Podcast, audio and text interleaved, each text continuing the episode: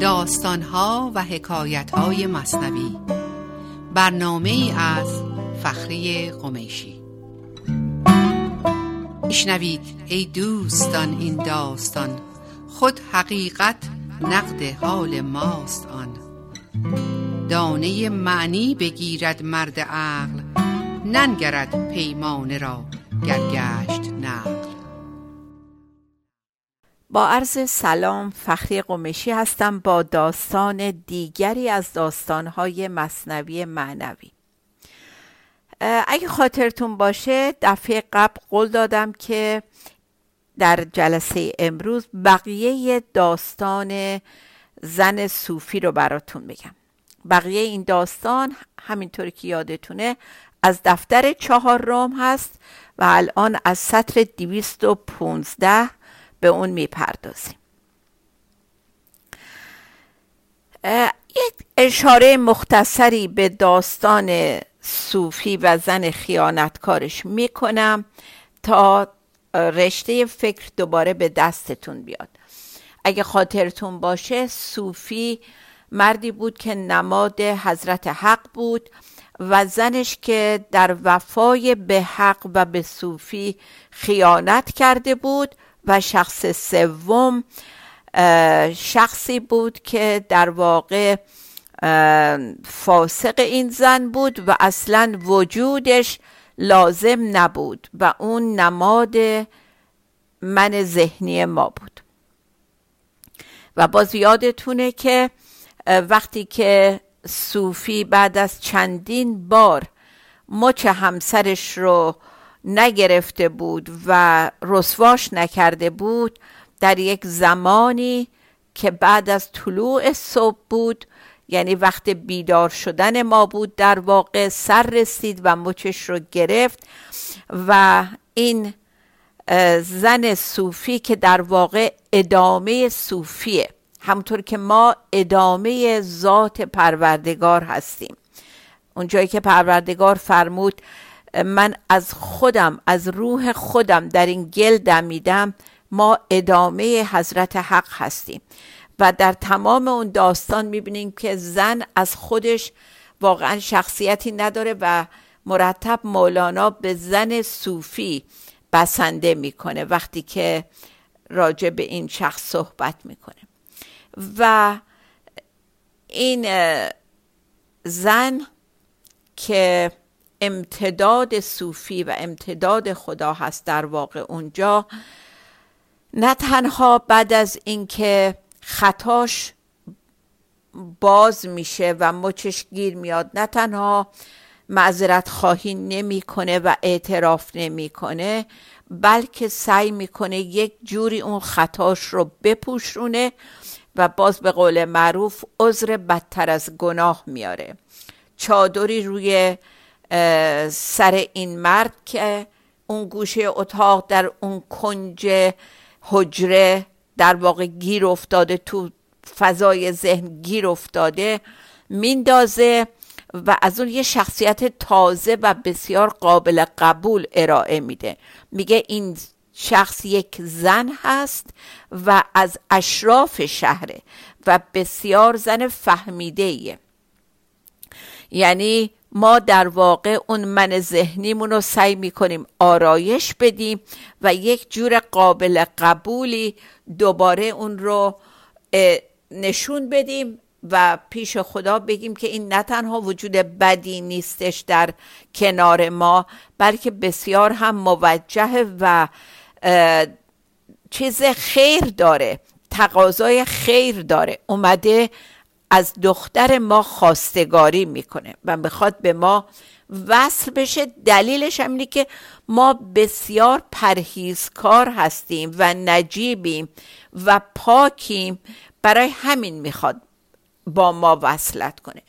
الان ببینین که دقیقا ما مقام پروردگار و این من ذهنیمون که سالهاست با ماست و ما مرتب ازش دفاع می‌کنیم و بگیم که نیت خیر داره چه جور نقش بازی می‌کنن خب بعد از اینکه مولانا داستان رو به اینجا میکشونه شروع می‌کنه برای جا انداختن این موضوع به سه صفت پروردگار اشاره می‌کنه.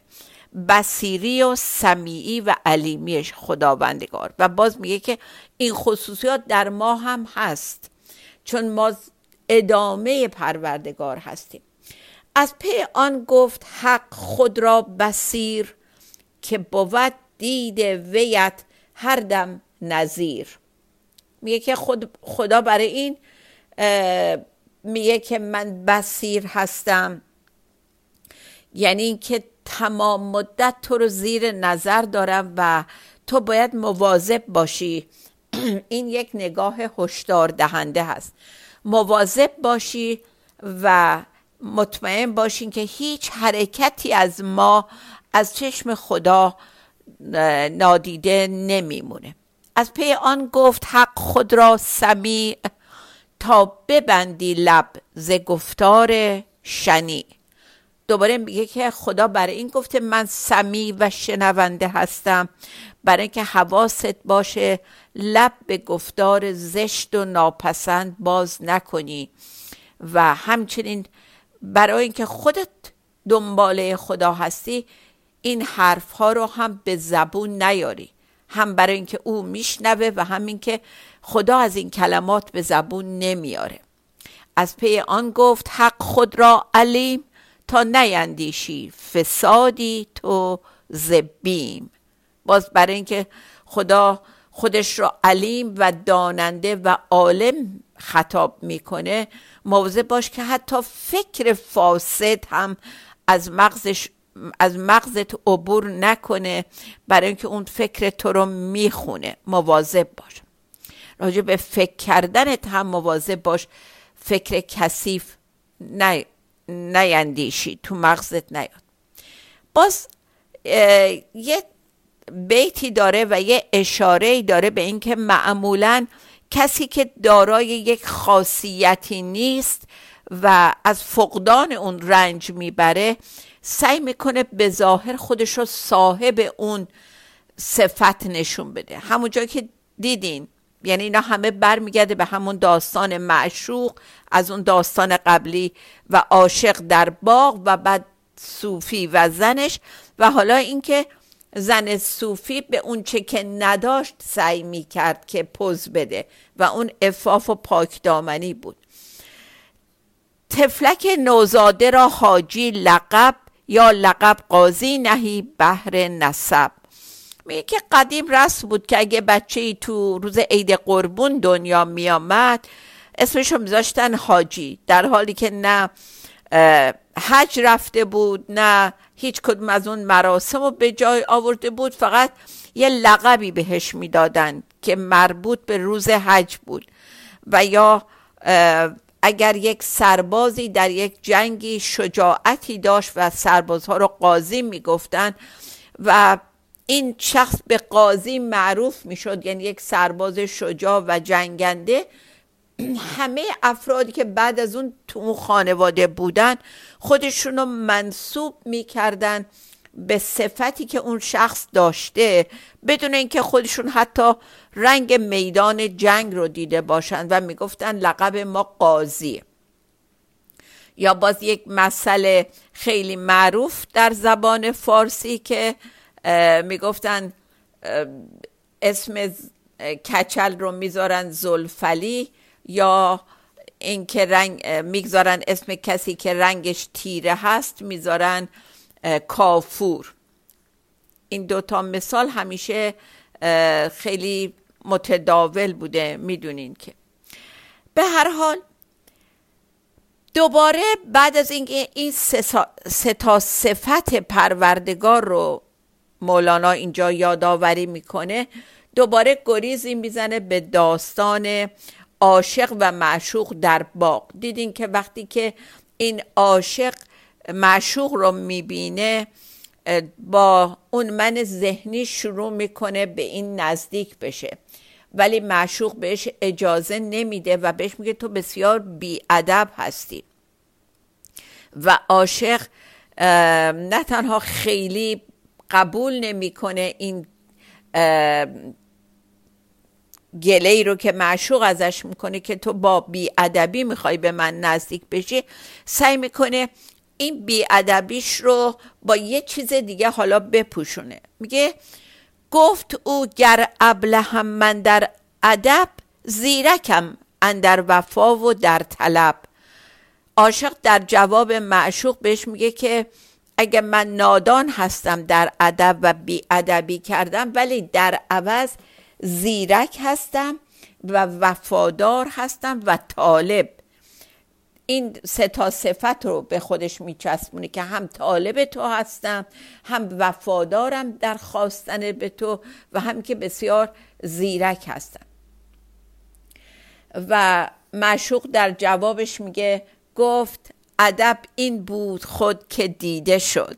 آن دگر را خود همیدانی تو لد. میگه ادبت که اینجوری بود که دیدیم ادب تو. پس ادعای ادب نکن. اون دو تای دیگرم دو سه تای دیگرم که داری دم می‌زنی ازش وفا و طلب اون هم از همین حرکت اولت پیداست. ای دشمن سرسخت خودت. لد یعنی دشمن سرسخت. میگه بهش تو دارای این خصوصیات هستی و طلب و وفا هم نداری و بسیار در دشمنی با خود بسیار سرسختی. من همی دانستمت پیش از وسال که نکورویی ولی کن بدخسال معشوق بهش میگه قبل از که تو بخوای به وسال من برسی من اینو می‌دونستم که تو ظاهر زیبایی داری ولی باطن بدی. من همی دانستمت پیش از لقا که ستیزه راسخی اندر شقا. میگه که و باز می‌دونستم که در این ستیزه جویی بسیار مصمم هستی و در این بدبختی که به سر خودت داری میاری بسیار هم سخت کوش هستی. یعنی هر کاری می‌کنی در جهت بیشتر خراب کردن موقعیت خودت و بدبختتر شدن خودت هستش. و یک بیت دوباره مولانا اینجا میره و یک در واقع مثال دیگه ای می‌زنه که دوباره این قضیه رو روشن بکنه که ما با من ذهنیمون چقدر قافلیم از وجود این من ذهنیمون و خساراتی که به ما وارد می‌کنه و بلاهایی که سرمون میاره میفرماید چون که چشمم سرخ باشد در امش دانمش زان درد گر کم بینمش. میگه به عنوان مثال اگه من به بیماری امش یه نوع بیماری چشم هست در زبان عربی که همراه آبریزش و سرخی چشم خودشون نشون میده. میگه که اگر من نتونم بخاطر که چشمم خیلی ورم کرده سرخ شده دیگه بینایی ضعیف کرده نبینم که چه اتفاقی تو چشمم افتاده از دردش که می‌فهمم مریض شده چشمم. دقیقا می‌خواد همینو با این بیت آخر به ما بگه که بدبختی هایی که من ذهنی سر ما میاره اگر ظاهرشو نمی‌بینیم از دردی که در درونمون هستم نمی‌فهمیم مریضیم خب یه تنفس کوتاهی بگیریم تا برگردیم ببینیم بقیه این ماجرا رو چجور برای ما مولانا باز می‌کنه. با ما باشید.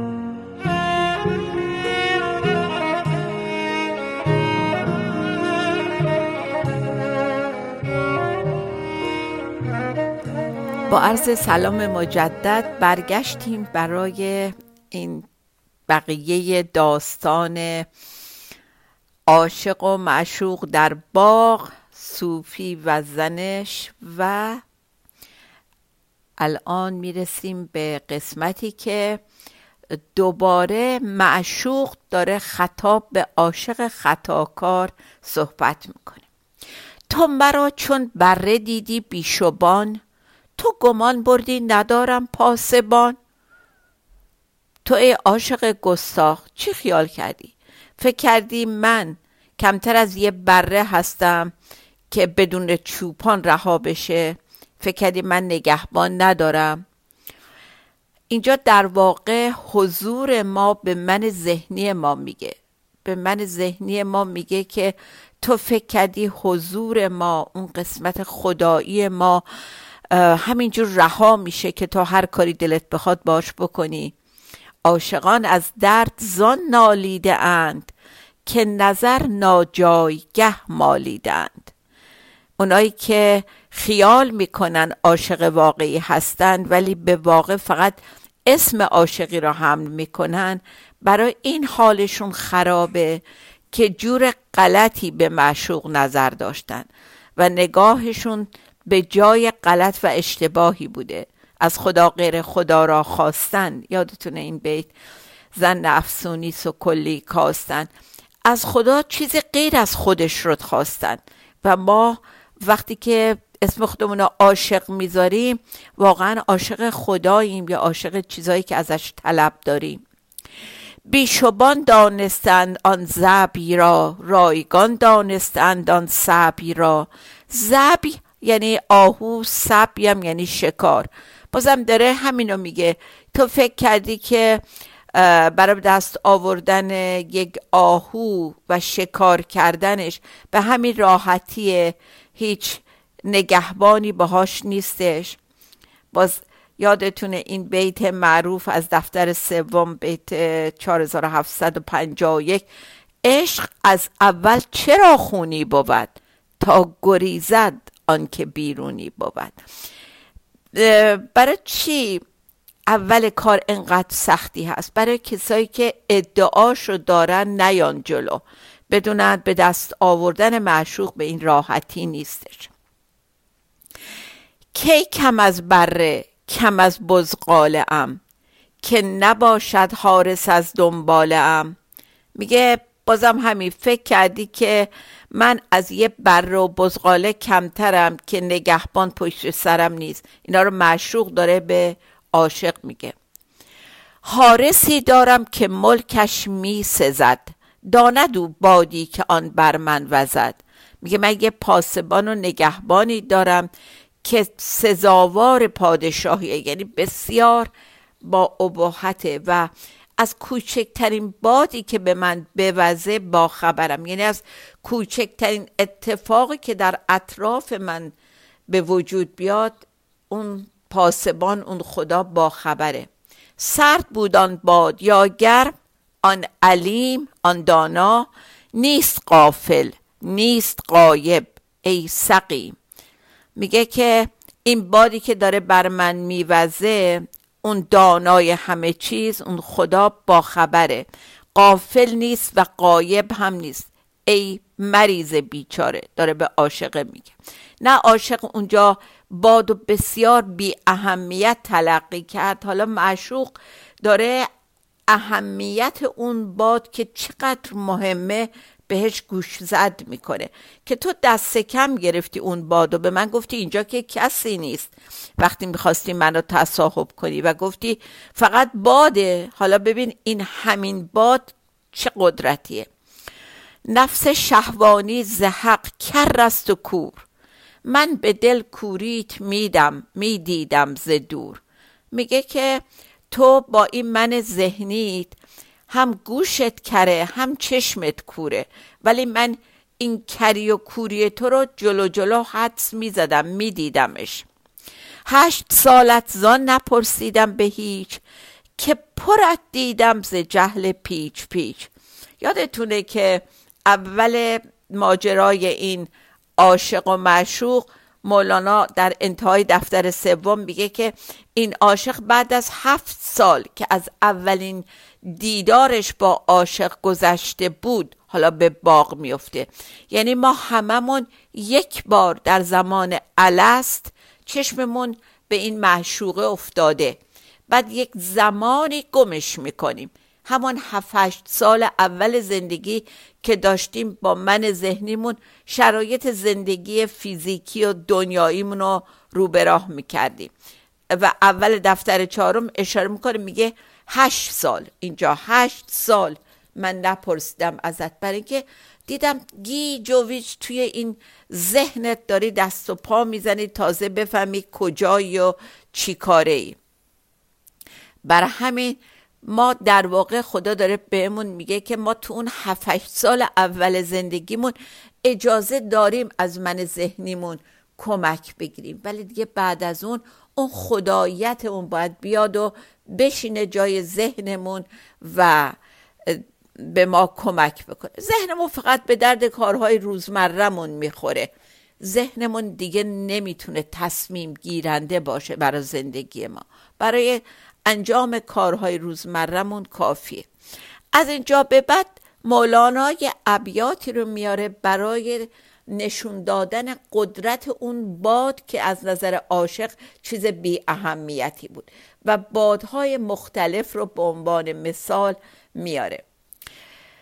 باد را دیدی که می جنبد بدان باد جنبانی است اینجا بادران. این دیگه معلومه. مروحه تصریف صنع ایزدش زد بر این باد و همی جنباندش. باد بزن قدرت آفرینندگی خدا و اون که به باد بزن می‌خوره و باد رو به حرکت در میاره. همه چی به قدرت خدا انجام میشه.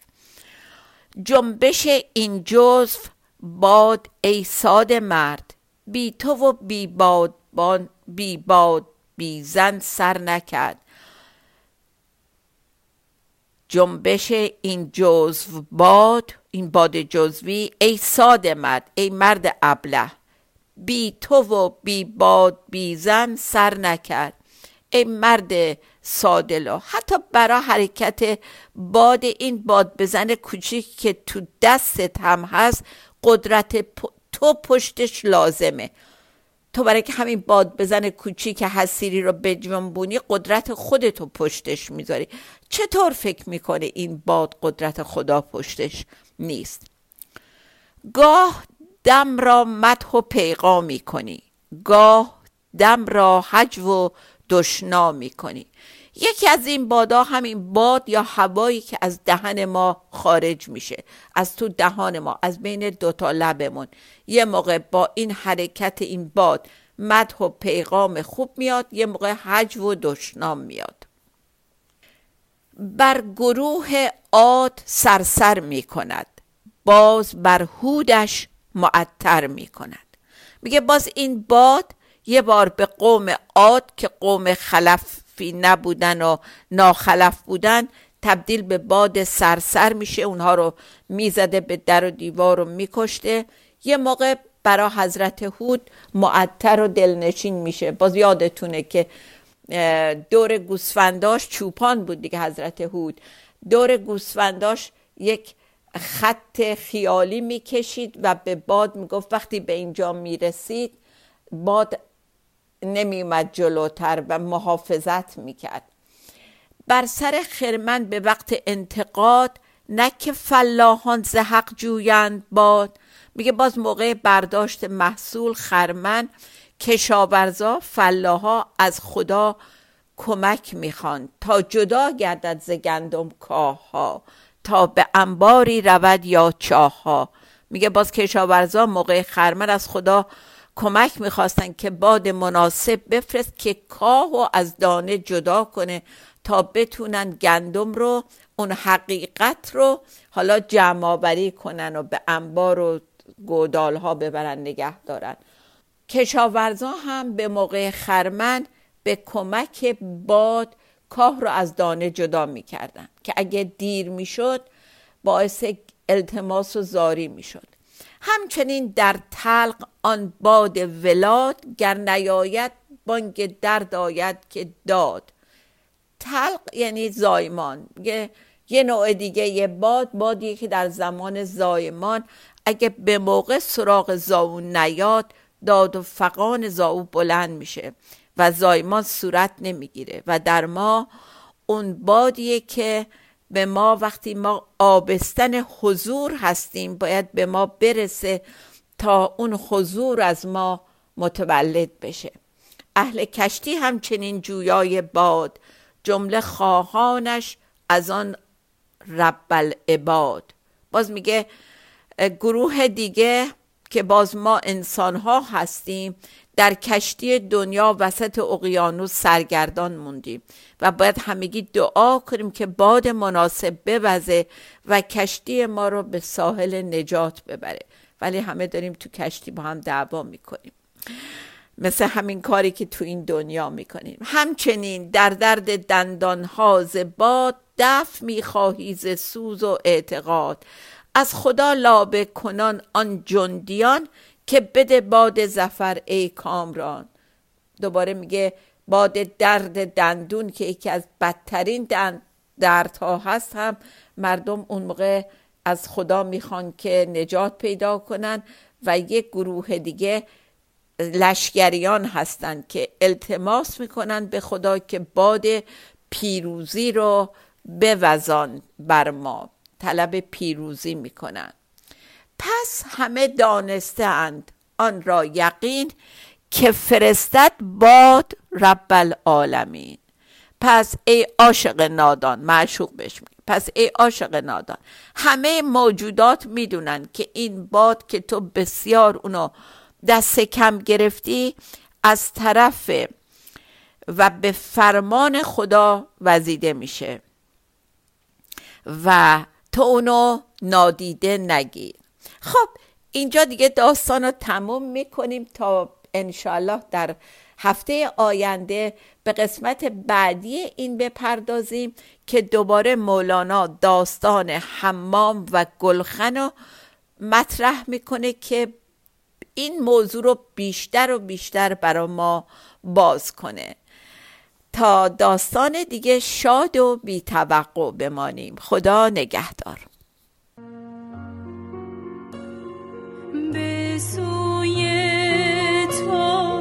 به شوق روی تو به طرف کوی تو.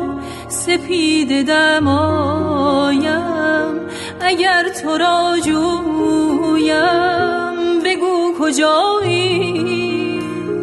نشان تو گه از زمین گاهی ز آسمان جویم. ببین چه بی پروا ره تو می پویم بگو کجایی؟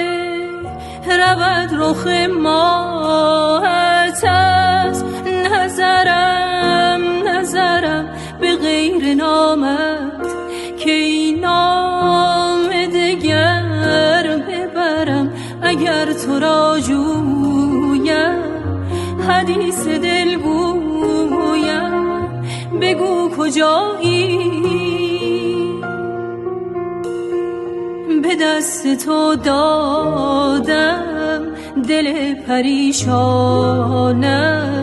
دگر چه خواهی؟ آه فتادم از پا. بگو که از جانم دگر چه خواهی؟